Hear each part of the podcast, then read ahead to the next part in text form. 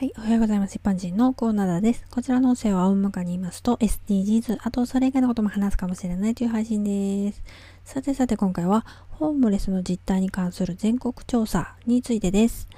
えー、厚生労働省はホームレスの実態に関する全国調査を実施し、えー、その調査結果が公表されました。えー、そこで明らかとなったのはホームレスの高齢化が進んでいるということと、路上生活が長期化している、そういう人が多いっていうことです。えー、でもこの調査、質問に答えてくれる人の回答だし、ネットカフェで過ごしているような若者を含んでいないので、ホームレスといってもあくまでも路上で生活している人、そういう人のデータとして見た方がいいようです。えー、路上生活が長期化しているのは、路上で生活するうちにその生活に慣れて快適になっているからなんでしょうね。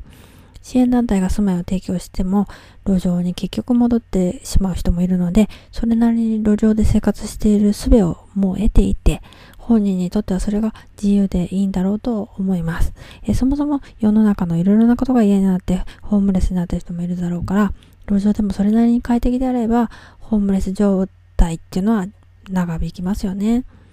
え若者は正社員でもキツキツで低賃金で生活してたりするから、まあ、ホームレスの中には年金もらって生活保護もらって仕事もしてる人がいてね、